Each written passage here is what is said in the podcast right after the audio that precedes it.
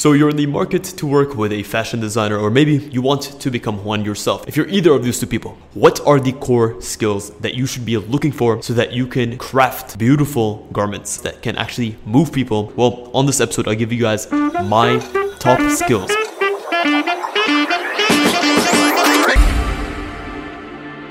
It's well known that fashion can always sometimes be art, and just as art has different nuances and has a subjective taste, the same is true in fashion. But there's a collective set of skills that I personally look for in anyone that I'm hiring on my team, and it allows us to create an understanding. The first thing that I always look for and I always recommend in my team is focus. It's important that a fashion designer has immense focus on the task at hand. When you have focus and you know very clearly what your intentions are for a specific design or specific collection, you can look at existing source material and through that focus, you can make something new of it. So as a designer, you have to have the focus and the necessary foresight to be able to take these ingredients and to make something unique out of them. Regardless of how many times you may have used these ingredients, you should always look for a designer that is extremely well-rounded. Fashion is not just art in and of itself. It's a very practical design making process. When we create clothing, we're creating garments that are going to be used on a day to day basis. When you are well rounded, you have the ability to understand how design should be done in a way to allow it to be aesthetic. You have a psychological understanding of how your customers are going to be using your garments and in what scenarios they're going to be used. Fashion is not just one or two pieces, it's the sum of the entire set of parts, where the sum of the parts is greater than the individual parts. So having the ability to take all of these pieces and join them together and understanding how to maximize the efficiency of each of these different components is the main component of a successful fashion designer's work. I'll give you guys a specific example. Let's just say I'm designing a running short for a runner. What are they going to need on a day-to-day basis? Well, they're going to need a lot of pockets. So perhaps you should create a rear pocket that you're going to be putting your phone into. This understanding of human psychology and human use case scenarios allows you to craft a phenomenal experience. Most designers just copy paste what they see without understanding the reasons for these designs. If you understand fundamentally, you're able to craft an experience that no one else can. An effective designer must be able to straddle two worlds. And these two worlds are customer demands and customer needs, as well as your or the designer's own voice and identity. At the end of the day, we've explained time and time again that fashion is a very personal endeavor. When you go to designer XYZ, sure, you're going to them because you want a practical product, but at the same time, you appreciate their vision, you appreciate their taste.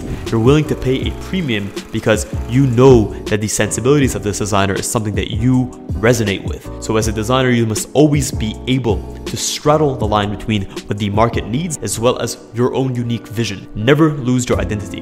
In a market that is extremely saturated and extremely full of copycats, your ability to stand above the rest but still offer something that is practical and in demand is going to be invaluable and is going to allow you to charge a premium on your products. You need to always be consistently building your skills. I cannot tell you how many times that I've created a design or some of my team have created a design and you always run into problems. Whether it's a problem with the material, whether it's a problem where a specific printing technique doesn't work on a specific fabric that we selected. Building your skills and becoming exposed in the market to different scenarios and knowing what alternatives are because I've built those skills, I've done the research, I've gone through the trial and error allows me to solve problems. The better you can get at building your skills, the higher level problems you can solve, the more unique products you can create. If you just rely on what the market has to offer and the problems that have already been solved, you'll never be able to create something unique. So solve problems, even if it seems impossible. It's behind those problems that you can inquire or you can accrue massive potential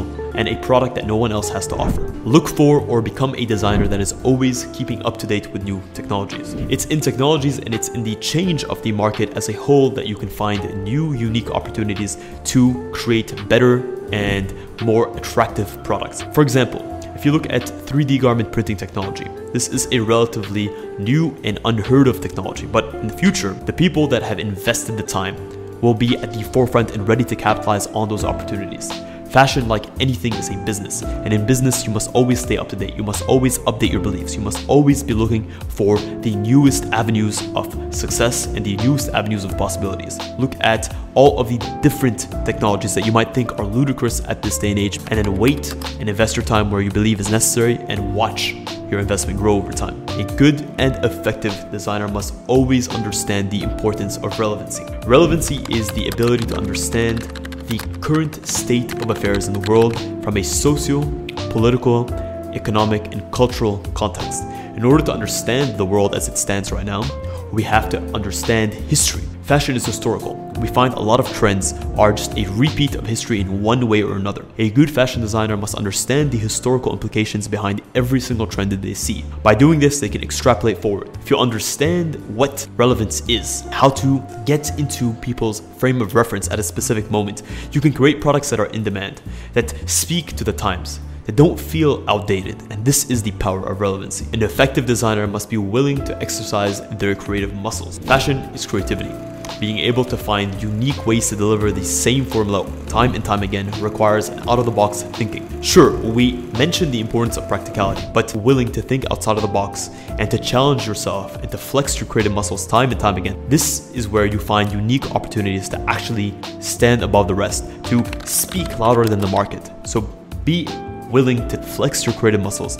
Be willing to do the research. Be willing to explore unique and different ways and be willing to tread off of the core and often trodden path. Last but not least, an effective designer must always have a pure vision. You must ensure that your work is consistently non referential. When someone takes a look at your work, they should see that your work, sure, is cumulative. It's building on what you have seen, the inspirations that you've been put in front of, but it also feels like an authentic representation of what you have to say. Your work is additive, it's not necessarily referential, it's not just using what you have, it's building on top of that. It's saying something new in a world where few people have anything to say at all. What you want is to speak in a way that's authentic and to allow the tribe, the people that you'll resonate with and that will resonate with your vision, to come to you.